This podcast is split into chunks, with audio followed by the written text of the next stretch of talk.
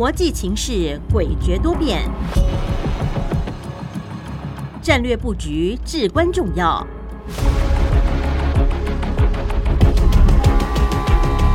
关心台海局势发展，请听汉声电台《国际战略风云录》。曾福生带您拓展国际视野，掌握先机。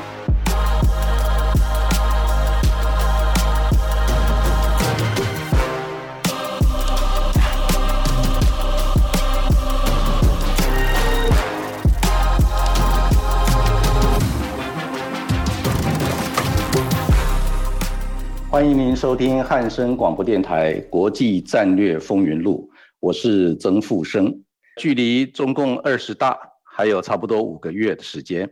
那习近平总书记啊，他是不是能够顺利的连任啊？现在啊，各方已经开始有一些杂音，所以呢，全世界都非常的关注，那习近平是不是能够在今年十一月或十月底啊，中共的二十大继续的连任？担任总书记的职位啊，那由于现在大陆的疫情呢相当的严峻，经济发展跟疫情的控制变成一个相当困难的一个两难的一个抉择。同时呢，俄乌战争的一个发展，让美中俄还有欧洲的情势啊，都面临相当大的一个变化。同时呢，这个世界会不会进入一个所谓集团式的一个对抗格局呢？也是一个大家关注的焦点。所以呢，在这种复杂的一个环境变化之下，习近平是不是能够顶得住，继续的在中共二十大连任这个党的总书记，还有接下来的国家主席，还有中共中央军委会的主席，仍然呢有很大的一些挑战。所以呢，今天的节目将会针对这个主题，跟各位听众朋友一起来分析。让我们进入节目的第一个单元：国际两岸大事记。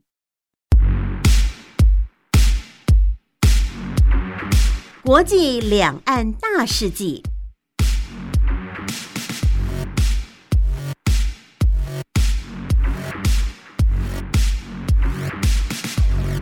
在今天国际两岸大事记的节目里面，首先我们要注意到的就是总统蔡英文在五月三十一号接见美国联邦参议员，他重申中华民国台湾和美国是印太区域经济。与安全的伙伴，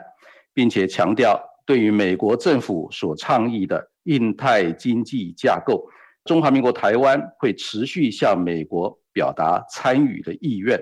同时也期待在短期内呢，台美将以崭新的一个作为，一起规划出具体的途径，来共同深化双边贸易伙伴关系。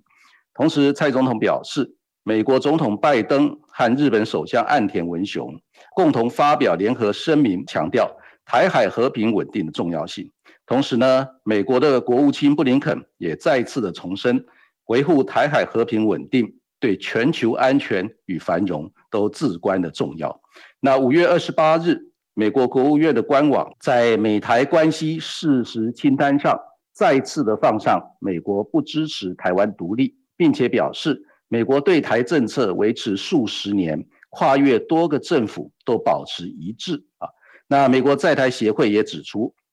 美国国务院官网更新美台关系事实清单，重申布林肯演讲所提到的美国长期的一个中国政策。该政策是以《台湾关系法》、美中三个联合公报以及六项对台保证作为指导原则。也就是说，美国反对。任何一方单方面改变台海现状，美国不支持台湾独立。美国期待两岸分歧以和平的方式来解决。在六月一号，美国总统拜登呢跟纽西兰的总理阿尔登在华府会谈的时候，共同的强调台海和平稳定的重要性，并鼓励呢两岸以和平的方式来解决分歧的问题。在美中战略竞争还有俄乌冲突的一个大环境下，整个国际社会已经提升了对台海关注的一个程度，更促使各国积极的在两岸议题上啊表态。最近，美国民主联盟基金会提出一个新的民调，指出，若中共武力犯台，半数受访的国家愿意与中共断绝经贸的往来，那包括美国、日本、韩国还有德国等中共的主要贸易伙伴，占中共对外贸易总额的百分之五十三以上，金额高达二点三兆美元。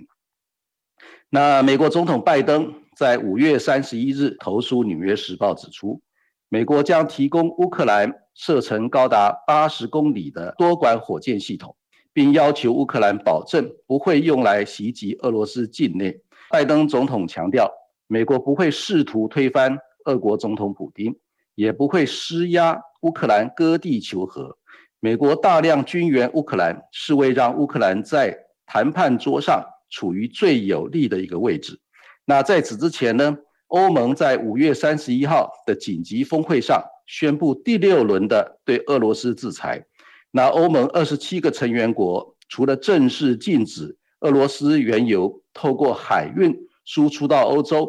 还同意在今年底以前呢，要切断九成的俄国石油进口量。但是呢，这项制裁已经引发全球油价的一个飙涨。为严重的通膨火上浇油。那俄乌战争爆发，德国呢现在积极的在调整国家安全和能源政策啊。五月二十九日，德国朝野针对规模达到一千亿欧元额外的国防支出达成共识。那这笔专款呢，将在今后几年用在德国军队和军备现代化，使德国成为北约会员国，国防支出占 GDP。百分之二的一个目标。那德国总理肖兹强调，德国很快就会拥有北约中欧洲最大的传统武力军队。那美国国防部宣布，今年二月新设立的数位人工智慧办公室，已经在六月一号达到全作战的能力，并且展开运作。未来将会发挥人工智慧与数位分析专长，掌握国际形势的一个发展。那我们再把雷达幕扫到中东地区，国际原子能总署在五月三十一号公布最新的报告，指出伊朗浓缩铀储存量已经增至二零一五年伊核协议规范上限的十八倍以上，而且持续提高浓缩铀纯度，啊，严重的违反伊核协议相关规定，甚至于已经无法排除制造核武可能性，也让。陷入僵局的伊核协议谈判啊，恢复的前景更加暗淡。那再来就是两年一度的全球最大规模环太平洋多国联合军演，将于六月二十九日到八月四日，在美国夏威夷和加州南部海域举行，包括四方安全对话的成员国以及菲律宾等五个南海周边国家，总共有二十六个国家参与今年的。环太平洋多国联合军演，那美国没有邀请中共，也没有邀请我们中华民国台湾参加。在最后，就是有关中华民国的中央银行在五月三十一号发布金融稳定报告，指出地缘政治局势紧张、国际原物料价格飙涨以及变种病毒引发疫情反复等三大不确定性，可能使全球。高通货膨胀现象更加持久，而且主要经济体加速紧缩货币政策，也将扩大全球市场的波动，来增添全球经济下行的一个风险。那美国摩根大通银行执行长在六月一日在纽约举行的金融会议上表示，美国联准会升息和俄乌战争将为美国经济带来飓风。摩根大通银行正在为即将到来的这个飓风做好准备。以上就是今天国际战略风云录国际两岸大事记的内容。进行节目第二个单元，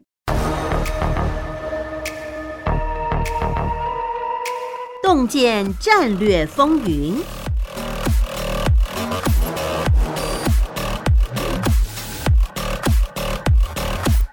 欢迎您回到汉声广播电台《国际战略风云录》，我是曾富生。在今天节目第二个单元“洞见战略风云”，我们第一个要探讨的主题就是有关中共二十大前，习近平会面临哪些重要的一些挑战。那首先我们知道，就是习近平呢，他在去年的中共十九大的六中全会，已经展现出相当强烈的一个意愿，他要准备在二十大连任，也就是要连任第三任中共的总书记。所以呢，他在二零二一年六月一日啊，就发表了一个重要的文件，叫做《中共中央关于加强一把手和领导班子的监督的意见》。那这项文件发布下去之后呢？他就带着他的组织部长，还有相关的一些官员，一起到重要的省份去试导，来检验他们的一个政绩，作为选拔啊中共二十大中央委员的一个基础。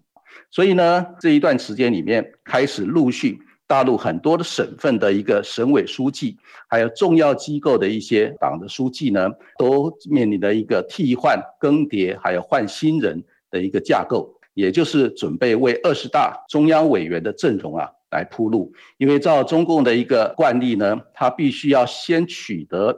在各个总要岗位的一个职位，才可以进入新的新一届的这个啊中央政治局委员的阵容里面。这是他第一个步骤。那第二个步骤呢？习近平为了要巩固他自己的一个领导的一个基础，在二十大的时候呢，来强化他的一个领导的一个架构。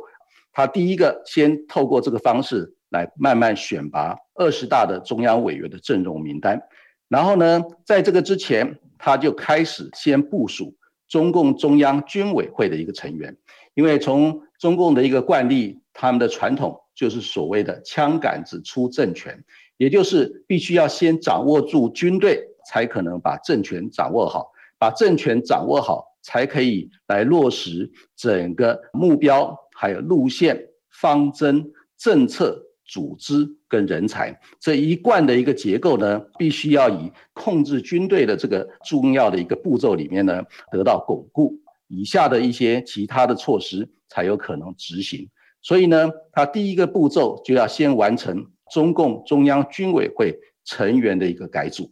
那现阶段呢，中共中央军委会在第十九大的一个结构，除了习近平自己本身是担任。中共中央军委会的主席之外，两个副主席，一个是许其亮，另外一个是张又侠。那这两位副主席呢，在中国二十大的时候可能会届龄退休，也可能出现意外，现在不晓得。那关键就是他们两个如果退休的话，谁来取代这两位担任副主席？那现在在中共中央军委会的委员里面，除了许其亮跟张又侠之外，还有现在的国防部长魏凤和。还有现在的联合参谋部的部长在李作成，还有这个政治部的主任苗华，还有这个纪律委员会的张生明，总共是有这几位担任这个中共中央军委会的委员。另外呢，重要的部长包括后勤保障部的高金，还有这个军备保障部的李尚福。以及火箭军的周亚林，这些成员呢，都可能在张又侠以及许其亮退休之后，进入中共中央军委会担任委员。不过呢，从二零二一年七月开始，习近平就开始重新改组中共中央军委会可能的一些重要的成员。所以呢，在这个结构之上呢，慢慢的来调整有关中共军方重要的人士。在将近一年多的时间里面，他重要的人事结构已经布局好的，包括陆军的司令员刘振立，这个是新设立的；另外，海军的司令员改为董军，空军的司令员是常丁球；另外，战略支援部队的司令员具前生，还有呢，就是他的五大战区，也就是中部战区是林向阳，西部战区是汪海江，南部战区是王秀斌。北部战区是李乔民，还有东部战区是何卫东，这些重要的军事将领、重要的军事的位置呢，将会成为这一次中共二十大、中共中央军委会还有整个军方权力结构的主要的骨干。那从去年二零二一年的七月开始，到现在二零二二年的六月，基本上已经布局完毕。中共中央军委会布局完毕之后呢？他就要开始布局两百零四位的中央委员，这个中央委员另外还有二十五位的中共中央政治局的委员，再下来就是最重要的七位，或者是可能会增加两位的这个政治局的常委，两百零四位的中共的中央委员名单里面，当然现在已经在密集的在啊网罗当中。那其中一个很重要的特色就是，很多准备进入这个中央委员的名单的人士啊，习近平都采取亲自面谈的方式来展现这强烈的一个啊领导意志，还要来考验这些准备进入中央政治局中央委员的一些人士。在中共十九大二十五位中共中央政治局的委员里面，现在估计有十一位要准备退休。那因为大陆有一个传统，这是非成文的传统，就是如果你还是在任，还是六十七岁啊，就可以继续的留任；如果你超过六十八岁，就要退休。所以呢，在中共十九大的时候，二十五位中央政治局的委员里面，现在有十一位超过了六十八岁，要准备退休。另外呢，有七位政治局的常委，这七位政治局的常委里面，基本上有五位。年龄还没有超过六十八岁，所以可能会继续的留任。所以整体来看，中共中央军委会布局完成之后，现在积极的在部署中共中央委员会，还有政治局委员以及这个政治局的常委。但是呢，现阶段这个政治局的委员跟政治局的常委这个结构呢，就开始出现大陆内部各个重大派系之间的一个角力。跟竞争，因为争多粥少，所以呢竞争激烈在所难免。现在呢，习近平他面临一个重要的一个挑战，就是如何的来让中国大陆的清零的政策能够继续的贯彻，让新冠疫情呢不会在中国大陆反反复复的肆虐，对整个经济发展、社会的稳定、人民的生活造成重大的影响。那尤其是在疫情跟经济发展这个两难。到底是要先救人还是要救钱？这这个两难呢？啊，在最近的几个月，一直都是中南海在整个决策圈里面重大的一个考验啊。从这个角度来看，在未来的几个月，习近平他是不是能够有效的来让整个疫情的控制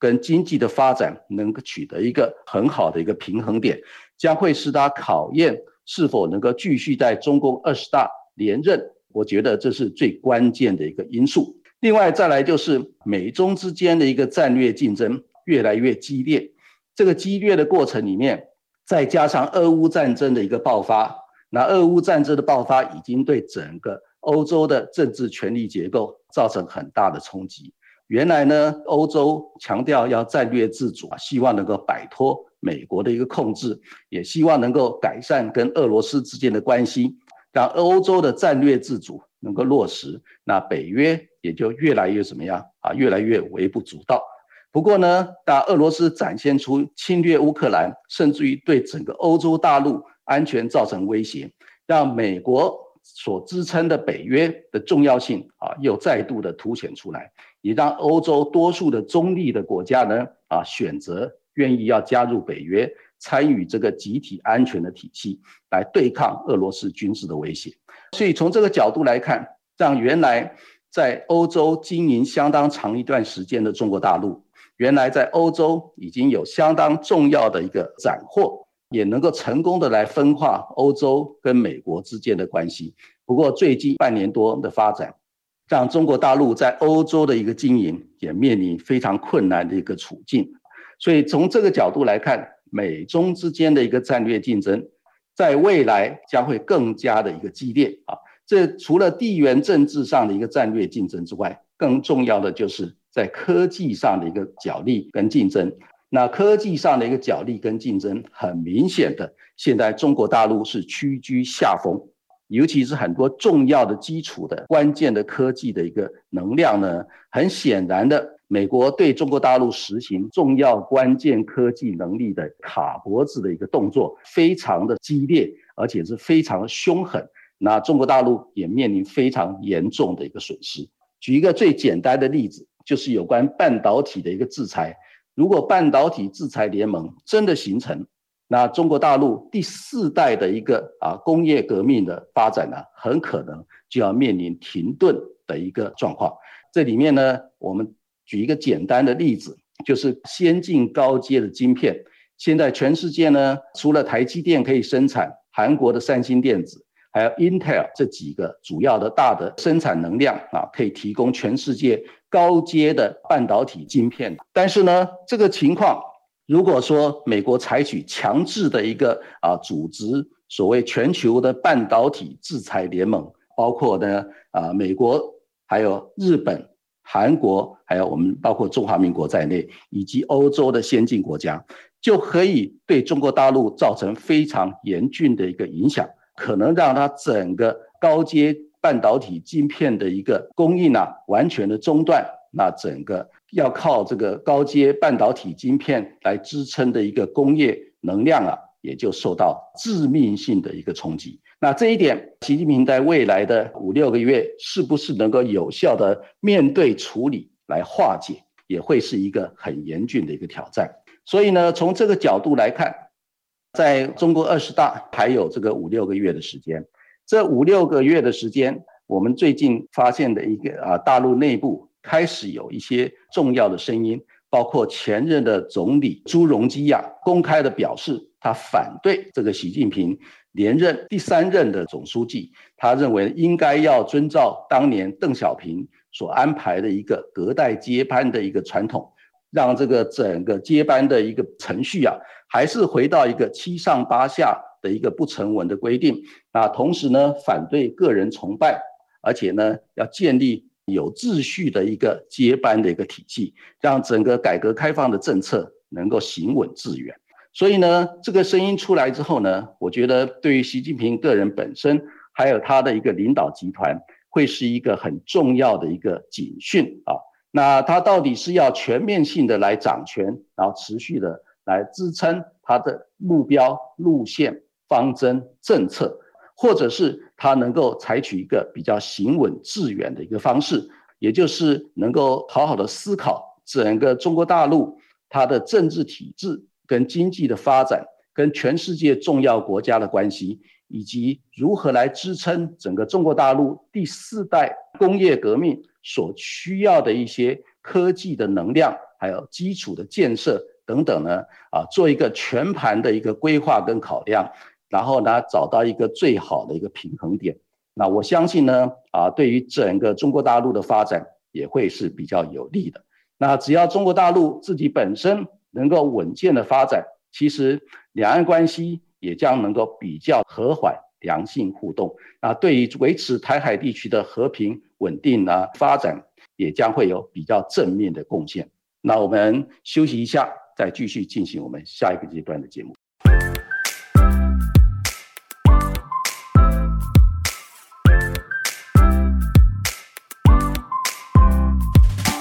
欢迎您收听汉声广播电台《国际战略风云录》，我是曾富生。在今天节目第二单元“洞见战略风云”，我们第二个要探讨的主题就是有关美中战略竞争重要的观察指标。那我们都很清楚知道，整个五月份，那美国对整个印太地区的一个战略布局啊，可以说是火力全开。那最重要的对象呢，当然还是针对中国大陆，因为美国他把中国大陆视为头号的战略竞争对手。在俄乌战争爆发之后呢，他再度的把俄罗斯也视为头号的威胁，所以呢，他们准备推出一个叫“欧洲印太一盘棋”的整体的国际战略观。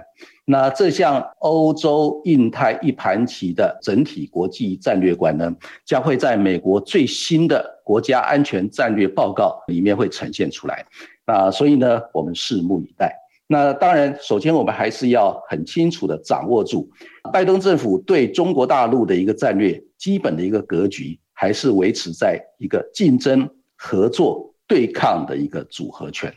这个竞争、合作、对抗的组合拳呢，在这一次布林肯的对中战略的演讲里面，他把它用投资、联盟还有竞争三个主要的关键字把它表达出来。然后呢，最关键的是。他认为，美国的民主体制所支撑出来的整体的综合国力，可以打败以专制体制支撑出来的一个中国大陆的综合国力。所以，他要证明民主可以胜出专制体制。这个是拜登政府整个对中战略的一个核心思维。那当然，在这个结构里面呢，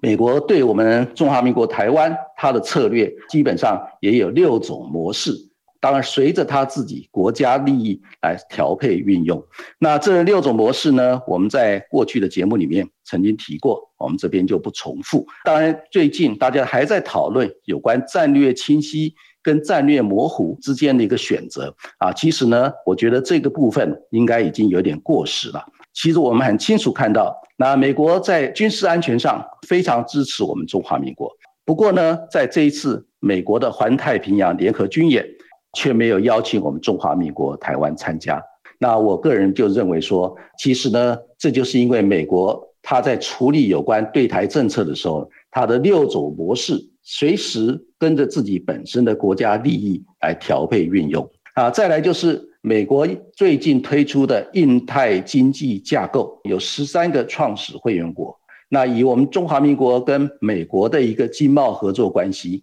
科技合作关系，那双方都是互为重要的贸易伙伴，值跟量都超过其他相关的一些创始会员国，但是呢，我们仍然没有办法被邀请成为印太经济架构的创始会员国。那这一点呢，其实对于我们中华民国台湾来说是很难接受的。所以从这一点来看，我们如果从一个美国对台策略的六个模式，随着他自己本身国家利益。啊，来调配运用的角度来看的话，那我们就比较能够解释。所以从这个角度来看，美国跟中国大陆之间的一个战略竞争，对大陆方面它是竞争、合作、对抗的一个组合拳。那对台湾，这是六种模式在调配运用。那我们有了这两个思维的一个架构作为基础，再来看，在未来的半年，美中之间它的战略竞争。有哪些重要的观察指标可以看得出来美中战略竞争的一个动向，还有它的发展的趋势？那从我们中华民国角度，更重要的是，我们要了解这些发展的动向趋势之后，我们要找到我们的应应的策略，来让我们中华民国台湾可以趋吉避凶，甚至于可以扩大我们自己本身的国家利益。第一个我们要看的就是现在美中之间。在有关气候外交这个重要的领域，已经开始越来越什么比较热络。五月下旬，美国的气候外交特使凯瑞跟这个大陆的气候外交特使谢振华两位呢，就在这个瑞士的 Davos 世界经济论坛里面进行会面啊，双方呢会谈的相当的融洽。那随后呢，在六月一日，两位又在瑞典的斯德哥尔摩的一个重要的会议里面进行非常深度的一个对话，还发表了美中就有关气候变迁的合作的一个联合声明。所以从这个角度来看，美中之间的一个战略竞争的关系，会不会在美中气候外交这个领域达成相当程度的一个和缓、良性互动？以及建设性的对话，让双方的关系进行比较朝向合作的一个方向来发展，这是第一个重要的观察指标。那第二个重要的观察指标，就是在今年的六月的中旬，在新加坡的香格里拉安全论坛。那这一次呢，我们已经掌握到重要的讯息，就是美国的国防部长奥斯汀跟中国大陆的国防部长魏凤和。还有日本的防卫大臣岸信夫，还有相关国家的国防部长，这一次都会聚集在新加坡香格里拉安全论坛的对话里面。那我们就要看这一次美中的两国的防长，在新加坡香格里拉安全论坛里面，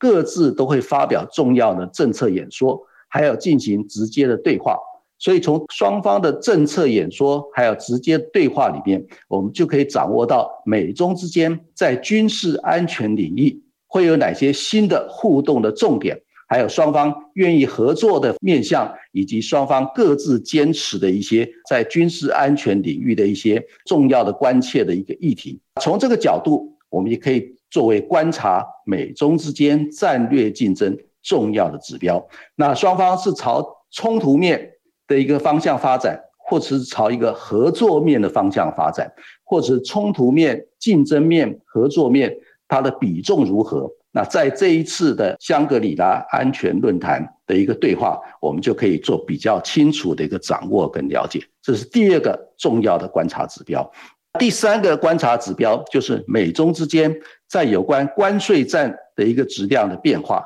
那我们很清楚知道，从川普政府一直延续到拜登政府，美国针对中国大陆出口到美国将近三千六百亿美金的一个商品进行惩罚性的关税。那这个惩罚性的关税呢，现在因为美国自己内部面临相当严重的通货膨胀的问题，那这些惩罚性的关税很多都要加诸在美国消费者的身上。在引起这个美国很多民怨，对于拜登总统，美国的民主党在今年十一月的其中选举会是一个很不利的一个因素。所以呢，那美国现在包括他们的财政部长耶伦，还有他们的商务部长雷蒙多，那这些人士呢，基本上是主张部分的对大陆的一惩罚性的关税可以取消，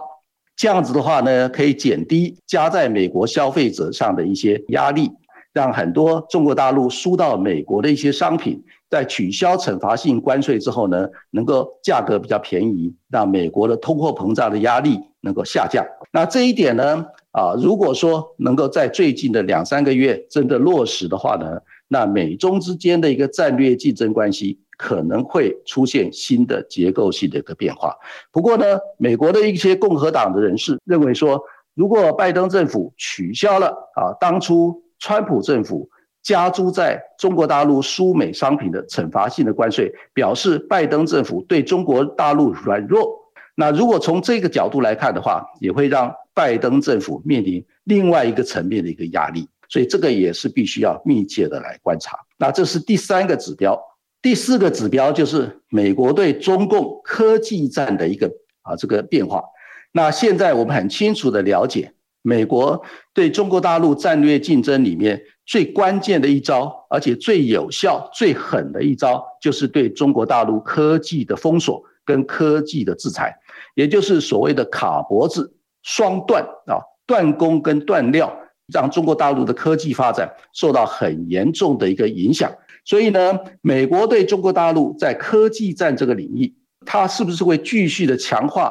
来联合其他的国家？共同来针对中国大陆高科技的发展进行所谓联盟式的一个制裁，或者是能够减低、降低对中国大陆高科技的双段的一个封锁。那这个变化呢，也值得我们密切的来观察，因为呢，这会很严重的影响到美中之间战略竞争，是竞争面大于合作面，或者是合作面大于竞争面，在科技战这个领域。会是一个非常重要的观察指标。那现在呢，中国大陆提出一个很重要的一个要求，就是希望呢，美国在科技战这个领域对中国大陆卡脖子的这个做法，希望能够缓和下来。这样子的话呢，那中国大陆对于呃整个俄乌战争，对于俄罗斯的一个军事上的一个资源或者经济上的一个资源呢，就比较愿意来配合美国的要求。啊，就是不给俄罗斯提供啊军事上甚至经济上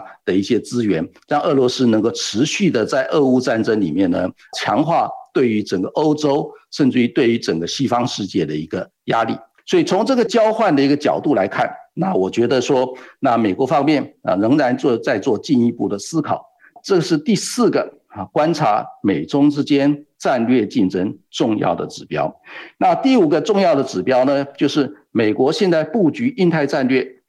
他希望能够形塑一个叫两洋通吃、天下为中的一个大的结构。但是呢，这个两洋通吃、天下为中的一个大的结构呢，是不是能够落实？必须要有其他盟国友邦的支持配合。那现在多数的盟国友邦认为说，配合美国啊，他们并不是完全的心甘情愿，因为他们要冒着得罪中国大陆的风险。在经济上会造成很多损失，在安全上也会增加很多压力跟成本。所以呢，美国是不是能够真的让它的所谓两洋通吃、天下为中的一个整体的国际战略观，能够拉紧欧洲跟印太地区的盟国友邦来共同围堵中国大陆？啊，是不是能够进一步的落实这个会影响到美中之间战略竞争啊的一个变化跟发展，也是一个关键的指标。最后就是有关拜登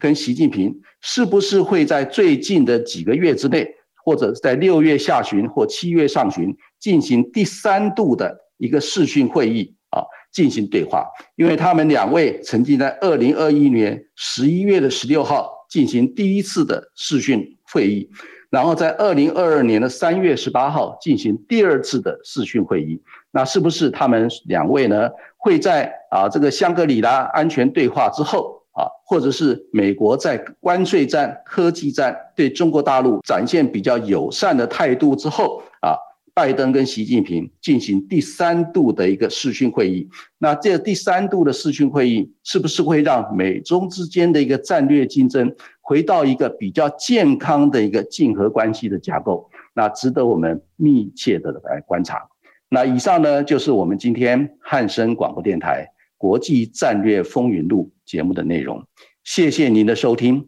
我们下个礼拜空中再见。